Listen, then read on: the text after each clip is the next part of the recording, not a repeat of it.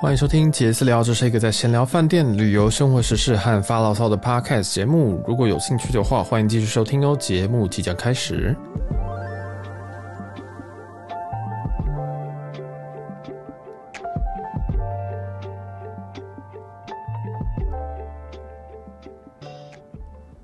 OK，嗨，大家好，我是小杰，今天要来跟大家说说两件事情。第一件事情是。诶、节目现最近的这个节目啊，大家应该有发现前几集的标题有做一些更动，这样，那会简单的讲一下这个东西，然后还有这个我最近刚从日本回来，那我会来做一点小小的 intro，这样啊，还有一些小体验的一些分享啊，那这集偏偏闲聊，偏比较流水账一点，所以如果你今天想要听什么饭店啊，那你可以再期待后面的几集这样。啊，这一周其实真的发生非常多的事情。那首先对于节目来说，哈，就是我们有把一些标题给分出来，因为很多人都抱怨说，每一集我都分不出来啊，这是什么私聊，这是什么杰斯什么，就很很杂啦。所以，嗯、我们在目前还没有打算要把系列所有系列作为。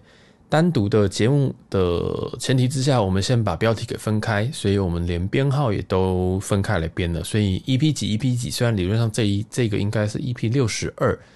但是因为系列切开了，这样子大家也可以去找大家喜欢的系列。这样，其实如果喜欢紫微斗数，啊可以听紫微斗数；喜欢看房系列都可以去看看房。那如果还是一样喜欢，就是听我这个碎碎念、碎碎念到你睡着，或者是怎样子的，那你可以。继续收听我们这一个系列，这样，那也希望大家都可以支持去这个支持一下所有的系列啊。其实我们每一个系列都蛮用心的，反而是其实聊这个系列是最对我来讲最轻松的这样子。对啊，那其实每个人都有不喜欢呃不一样的这个喜好，我也可以理解啦。哈，那这就是一个节目的一个。小跟动这样，那目前的话，紫微斗数跟看房都会隔周更，就是他们分别是两周一更啊，对，那是这切开来的这样。那在杰私聊这边，我会尽量做到一周两更这样。那其实我现在还有非常非常多的东西还没有上，包括我在曼谷还有两集还没上，那个是九月的，九月中出国，我到现在我已经都还没有上。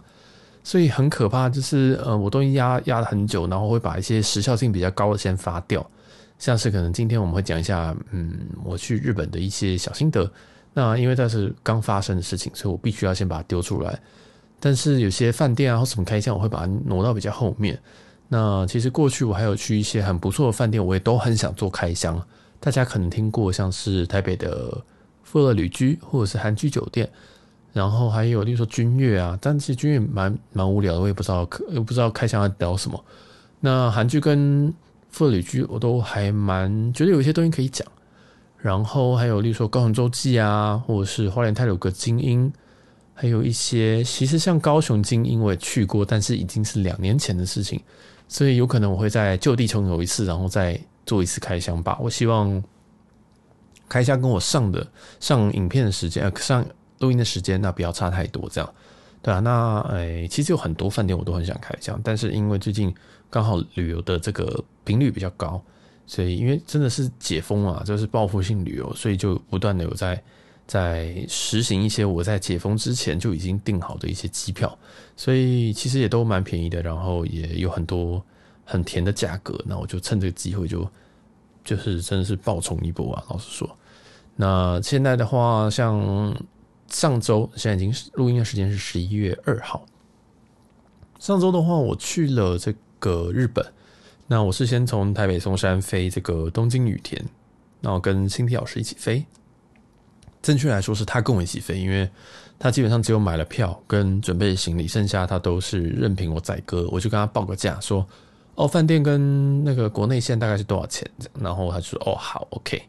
然后给他另外一些方案，然后他最后也是没有选择，他基本上就是呃躺着就跟我来日本这样。那因为那时候我本来还没有决定说我要去哪，所以我就先先买了飞羽田东京羽田的机票。但后来发现说，哎，我其实有个定位，其实是在这个九州一个叫做别府的地方。对，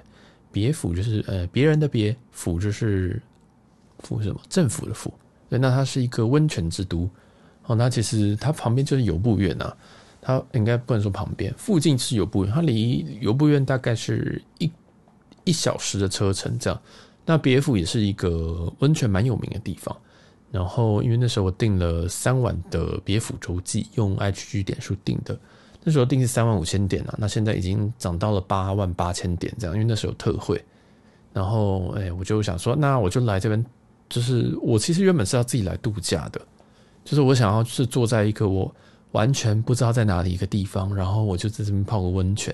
用大浴场，然后享受这个饭店的设施，偶尔出去吃吃别府，看有没有一些好吃的东西，这样。然后真的不行，我再回福冈也没有问题。所以那时候其实我本来这个是一个很非常 chill 的行程，chill 到我根本就没有任何的规划，这样。然后我就非常怕，因为第一个，呃，我要去的地方并不是像东京，东京是我真的可以翘起来，我真的。抱歉，我真的基本上可以不用做任何的事情，我就去，然后我就在那边。对我来讲，很像去台中，就是我只要打个 Google Map，今天想吃什么就去吃这样。然后景点也不用，因为基本上都去过，没什么好景点要去的。然后，嗯，有兴趣的都去了，没兴趣的就也不会去嘛。所以像别府这个城市，我第一次到，所以我就啊，我原本想说，那我要就是完全不想规划什么的，但是因为心里老是跟，我想说。好了，我也不好意思说什么去这个地方，然后就什么东西都没规划，所以我还是规划了蛮紧的行程。那真的是蛮紧的，就是我本身不是一个很喜欢这样的行程，但是我后来跑完，我才发现，干我规划行程非常的紧。那规划行程非常紧，有一个原因在于说，呃，我对于一些路程的掌控非常非常的精准。所谓的精准，是我基本上就是。从 A 点移动到 B 点哦，这个这个时间我都是算好好的。我会直接把 Google Map 打开，然后直接点到那一天的时间，点到那个我出发预计的时间，我直接这一段上面他说三十分钟，我就在那个我的记，我就会在这边抓一个三十分钟。然后我可能偶尔抓一个上厕所时间十分钟或什么的，因为对我来讲，我就是一个人，以前我都一个人行动，所以我不太会有那种有人跟我说，哎，我要去上厕所。这样子，然后结果上厕所那边排了十分钟。或者是我不会有人说，呃，我要去逛药妆店，结果他逛逛药妆店要逛一个小时。哦，这不是在说心理老师，我是说，其实我完全忘记了跟别人出来的这种感觉，因为过去我都不会，我很少很少跟别人一起出门，这样，我很少很少要 babysit 一个一个一个旅伴，通常就是我最常最常的就是啊，我可以跟你一起分饭店，但是呢，我没有要跟你一起出门，我没有要一起跟你就是。哦，要去什么景点？要去什么药妆店？没有，我没有跟你一起去，就是我觉得很烦，这样。所以我真的很久很久很久很久，应该有五年以上，我都没有跟别人就是跑行程。那基本上我就等于是跟心理老师一起去，所以我就哦，我就真的，我回头来想说，哇，我真的很不适合做这件事情，这样，因为嗯，可能也是地点的关系，因为别府，我就觉得说，我不知道下，我不知道，我觉得我下次可能也。不一定会再去别府了，所以就想说，那应该就是也不是说要玩玩什么东西，而是就想说，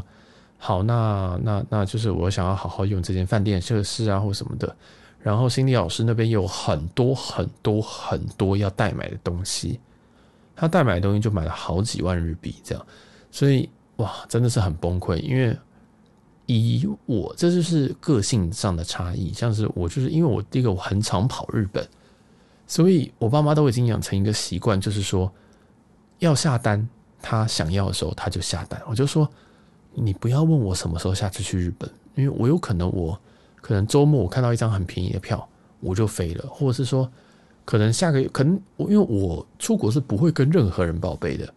我是不会跟我爸妈，我爸妈都不知道我去哪里。他就是说，哎，你现在该不会这样子？你或者说，可能连家想说，他就会预设我根本就不在台湾这样。所以，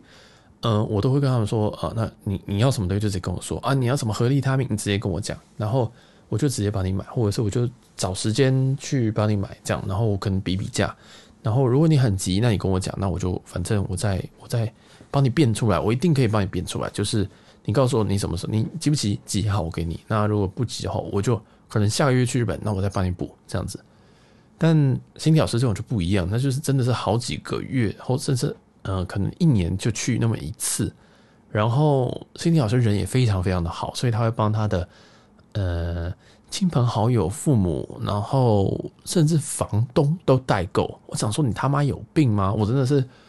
他到一个就是我们真的是天平的两端，就是干他真的是把房东都要代购。我想说，你只要跟他说我去高雄就好了，你就不用帮他代购。他说，反正他不知道是不会骗人，还是不想骗人，还是诶，他觉得好像这样可以还一个人情，我不太清楚。但是他就做了一个我绝对不会做的事情，这样，所以我我在这个行程当中。有蛮大的被这个他的代购行程所苦，然后后来，嗯，当然最后他还是买完了所有他必须要帮忙买的东西，大部分应该九成了，但是反而他自己的东西就是买的比较少啊，买的应该说他没有买的很少，但是买的比预期的还要少，所以我真的也要建议大家，出国的人士真的代购这种东西，拜托熟的再代购。这个东西，像如果我出国，呃，心理老师我一定会帮他代购，然后我会安直接安排一个时间，例如说今天他要买药妆，那我一定我我其实我到后也不一定会去药妆，就是我会特别去跑一趟，然后如果药妆可能要满个五千日币，但是我买不到，我就会说那你要不要加买一点东西，或者是问我爸妈说，哎，你有没有买什么药妆？他们就可能会加说什么啊，你这样，那你帮我买一个龙角散好了，这样。对，就是我把它凑到那个价格，然后再一起买。我没有没有不会想不会想要说什么哦，特别特别去做这件事情。我就觉得只是我顺手就好。对，因为我觉得这旅游就是那么几天的事情，priority 是要去放松，要去旅行，不是做人情这样。然后大家也知道，其实现在日本的代购那些东西在台湾都买得到，或者是你直接上要什么什么 Docomo 什么的 Docomo 嘛，就是。你的那些药妆、Eve、Wakamoto 全部在网上都买得到，那就是贵一点而已。那这是何必呢？对不对？何必呢？就是哎，真的是大家真的上网 Google 一下。然后我也很讨厌遇到代购的人，就是跟你说：“那你帮我买衣服好不好？”我说：“好，什么颜色的几盒？”他说：“金色的。”那嗯，二十颗的。嗯，你帮我比价好不好？我想说你他妈去死！这种我一律不接，一律不接。或者是，或者是我后来，嗯，应该说，我非常非常以前我会就是好，我帮你比价。但是到后来，我真的觉得说，干你如果要比价，你就自己来买。真的，我非常讨厌那种人跟我说，哦，那怎么样比较便宜啊？我说干，我哪知道？你问鬼哦，你不会自己来买吗？这样子，就是我以前心里会这样讲，但我还是会稍微帮他们比价这样。后来我就比较懒惰，我就是照两家，然后选便宜那家买。后来我更懒惰，我直接上亚马逊买，直接寄到我饭店。后来我发现亚马逊是最便宜的，所以后来我真的就不太会去比价，因为大家有去药嗯日本的药妆店，一定知道一件事情，就是你今天比商品 A，呃，就是说你比头痛药好了。那可能 A 店比 B 店便宜，但是你今天比表飞鸣的时候，可能 B 店又比 A 店便宜。那请问你怎么样才便宜？难道你要全部就是加完？你比如说你可能一次要代购二十种东西，你二十种东西的量都拿好，然后算好钱，然后再算退税，然后再去另外一家，然后算退税，然后再算什么？哦，这个还有 coupon，哇，Big Camera 还有五趴哦。然后你算完之后，然后再比说，哦，这家比较便宜，这家便宜了两千块日币，这样子。我真的会崩溃，因为两千块日币不值得我花一两个小时在那边选。就是我后来我就觉得说，哦，今天我大概看看一下总额，对不对？一个 Eve 就是银色的四十颗就是一千块，然后金色的二十克还是四十克好像就两千块日币。我大概大概估一下，哦，这一抓这一把大概是十，在例如说大概是一万日币，那我就知道说，其实价差大概都在一成以内，我就不会特别去比较。我想说，哦，大概我估一下机会成本就是，好，我今天一万块。日币，然后价差如果只在十一千块日币的话，这才多少钱？这才两百块，两百块，两百块，我绝对不会花超过半个小时去买做这件事情。对，就是你像我们时薪都超过两百了，为什么我要做这么多时间，花这么多时间在帮你代购，对不对？而且我还有花机票钱的，所以我后来都以就是这种东西我都不会去理他，我就觉得说哦，你要你要比价，对，然后好随便你，因为我也有遇过，就是。有人我买回来，结果他跟我说：“哦，我在台湾买也是这个价格诶。”然后就想说：“我他妈是犯贱，为什么我要帮你买这个东西还要被你嫌？”所以基本上代购的第一个美德就是你你直接你请人家代购，但是呢，如果你不知道怎么样便宜，请你去跟他讲一个价格，例如说税前一千块以下的衣服可以买，跟他直接讲个价格，他就直接知道说，哦，那这样子太低，呃，太高，我不买。这样，那你会问我说，那我又不在日本，我怎么会知道日本的价格？你就直接用你台湾在虾皮或者是在任何地方可以碰到的管道，你可能会发现说。哦，那可能这一盒在在台湾大概会大概是呃台币要两百五才买得到，但是你在日本呢，显然是超过两百五就不要买嘛，或者是你觉得说哦，如果价差如果在两百以上我都不要买了，我在台北买还比较便宜，这样就好了。其实你最简单的就是直接给人家一个数字，告诉说说超过多少不要买，这样，或者是你就全权授权，就是说好，你看到就帮我买没有关系，差一点没有关系。所以，呃，我觉得请别人代购是是这样子。还有另外一件事情，就是如果你是代购电器的话，你其实可以上什么价格打看，很多地方可以直接找到哪一家现在的价格是多少，甚至连库存都能够找到。你最好的方式就是减低人家的负担，直接请直接指定说，你帮我去这家看，如果这家有的话，就直接帮我买这个价格就对了，就这么简单。你直接减少人家的麻烦，而不是跟别人说，哦，我要买一个空气清净机。然后，哎，你确定什么品牌的？我想说，我有跟你抽成嘛，对不对？我有跟你，我有跟你拿任何好处吗？我还要帮你运一台东西回来，所以真的是拜托人家，真的就要，嗯，你要么让利，要么就给别人方便，这样不要说你不让利又不给给别人方便，然后又说啊，你买好贵啊，或者说哦，其实现在也没很便宜嘛，这样，那你你真的就是一个王八蛋，这样。好，这个其实呃，这个没有发生在新迪老师的朋友上面，只是我顺便带到我以前很常遇到的事情，这样对，然后也给各位代购的人，其实亚马逊是你的好朋友哦，其实其实药妆在上面都买得到。亚马逊虽然不能退税，但是它的价格比退税还好，所以不要想太多，上去比，对，比比看，你就会发现哇，海阔天空，你就是就是你只要在饭店你。入日本的第一天，你知道饭店的可不可以收包裹的时候，你就按下去寄给饭店，然后饭店就会放在你房间，然后你就你就完全不用想太多，甚至你那个盒子可以直接托运回家，你也不需要像我以前十年前我在日本的时候，我是会去多庆屋旁边去要箱子，就是去要那种很大的箱子，或者是去超市。呃，跟着超商前面，他就看那个有些人会把那个纸箱外放在外面，我就会要么偷拿，要么就是进去问店员说：“那个箱子可以拿吗？”然后再把箱子拿回去，然后再买一个封箱胶带，把我要代购的泡面啊什么东西，对，以前都喜欢代购这种很便宜，然后价差还好的东西，对，然后后来就哇就觉得好蠢的我，为什么为什么不直接买亚马逊？所以自从我几年前认识亚马逊这一批之后。我觉得哇，人生真的是，真的是好方便哦，对不对？然后那个箱子直接寄回来，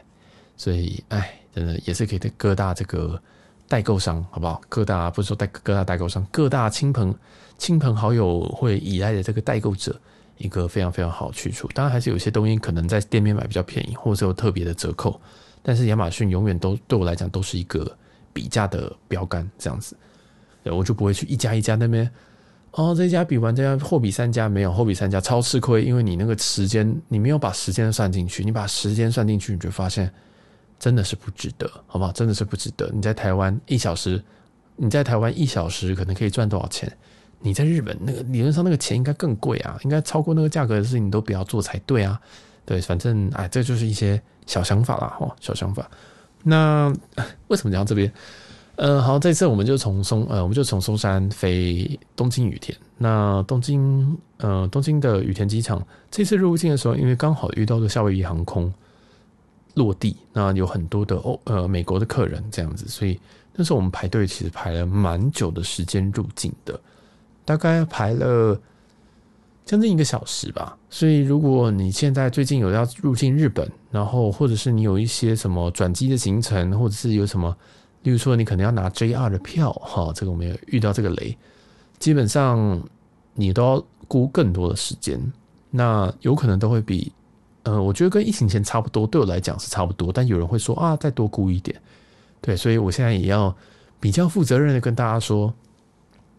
真的是要估一点时间，因为在至少在前一次我从羽田机场出来，从呃应该说从下机到出羽田，我只花了不到半个小时。但是这次因为在证照查验这种东西是没有什么快速通关的，我不是组员，所以比较麻烦，就要照样排队。不管你是谁，都要照样排队。所以诶、就是要抓一点时间。然后如果你有抓什么巴士啊、机场接送啊什么的，你都可以抓一点时，抓可能半小时、一小时。但这个时间也跟你落地的时间有关，因为如果你今天落地时间那时候刚好也没什么人飞过来，那你那你就很快。那如果你跟我一样下来的时候遇到。呃，可能美美国来的航班，哇，那你真的就是要要等了，有得等了，因为现在真的是在市区里面，真的观光客非常多。它已经不是我十月中时候去的那种，就是哎、好像有，但又好像没有。但是现在已经已经完全回到那种观光客爆棚的时代了。这样好，然后再来顺便再提一件事情好了，嗯，我原本这一集要分享一些关于日航的一些小心得。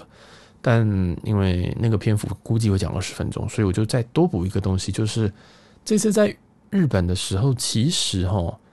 确实有一点点遇到语言他们英文变弱的迹象，或者是怎么样。我相信很多的粉丝团或者是朋友或者 KOL 都有跟大家讲这件事情，就是说，其实他们现在这个在三年之内其实都没有外国人，比较少，或者根本没有外国游客，所以基本上他们。这三年都会讲，都还是讲日文就好，所以他们英文哦变成要么不敢讲，要么就是不会讲，因为三年毕竟服务业他们这个这个，我觉得流动率也比较高一点点啊，所以诶这些新来的人他变成英文可能并不是一个非常必要的东西。当然，如果在一些比较高端的的地方，都还是会有英文通的人，但是在一般的地方和在一般店内的话，大家可能就会。要有一点心理准备，就是他可能听不懂你的英文，那他讲的英文你也听不懂，哦，所以这次我确实是有感觉，这一趟比十月中那一趟还明显，就是哇，他们真的是有一点还没有准备好这件事情。那我相信他们应该也会很快的补足一些人力吧，不管是呃来自台湾的人会讲中文的，或者是可能来嗯更多会英文的人之类的，我觉得都是。都是必须要再再再加强的部分啊，对。但我自己也不会觉得说这个到很痛苦的地步，因为日本人基本上他还蛮礼貌的，然后日文基本上嗯都猜得出来意思，或者是说，诶，可能他们的语气你不会误会，对，他可能就是就是就是，我觉得都略知一二的感觉啊。对于台湾人来讲，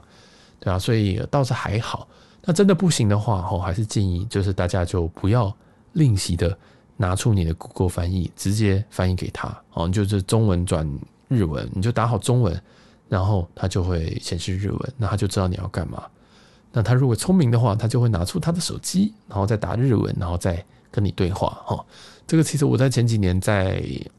甚至在羽田机场，我跟日航地勤沟通也是这样沟通，所以我觉得不要，这个真的是一个很好、很好、很好的方法，也不用买手翻译机啊，其实。你只要好好用用这个 Google 翻译，就是非常非常赞的。对，就是好好就直接打字，就这么简单。所以，诶、欸，太难就打字，英文不通也可以打字，哦，这很方便。大概就这样吧，就是语言的部分确实是有影响到，然后 Google 翻译是你好朋友，这样子。好了，那这集就先到这边告一个段落好了。我觉得剩下的东西我们就分享在下一集，那之后会有一些呃别府的一些小旅游的。旅游的小日记吧，对，那会比较流水账的讲一些我在日本旅游的，呃，在别府的一些行程，这样，然后当然还会开箱这个别府洲际，那这一间是一个非常非常不错的度假村，然后接下来还会有一些小小的更新，然后我十一月底应该也会再去京都，然后也会再开箱一些有的没有的，那如果你刚好十一月底在京都的话，也可以跟我说，或者是，呃，你有兴趣就是。加一的话也可以讨论这样对，虽然说我蛮挑旅伴的这样，因为其实这次这个真的下来之后，我真的觉得好累哦，我真的好像比较适合一个人旅行。这无关乎当无关乎是跟谁，就是我发现我只要旁边有人，我就很难真的放松这样子。对啊，好啦，那这集就先到这边，那我们下一集这个日本旅行的游记见喽，拜拜。哎呦呦呦呦呦呦呦呦呦，我忘记了。如果喜欢我们节目的话，记得评分、追踪、留言，好不好？我帮我五星好评，帮我们节目撑上去。我们真的非常非常需要大家的推荐。如果你有余裕的话，也欢迎抖内我们。我们非常非常需要你的支援，我们到现在都还还还还没有回本呢、好了，感谢大家。那如果那如果喜欢的话，也可以到我们 Instagram 呃 JAZZ 点 TLK 或直接搜寻杰私聊，也可以跟我们交换一下你一些日本旅游的一些心得哦。好啦，先这样啦，拜拜。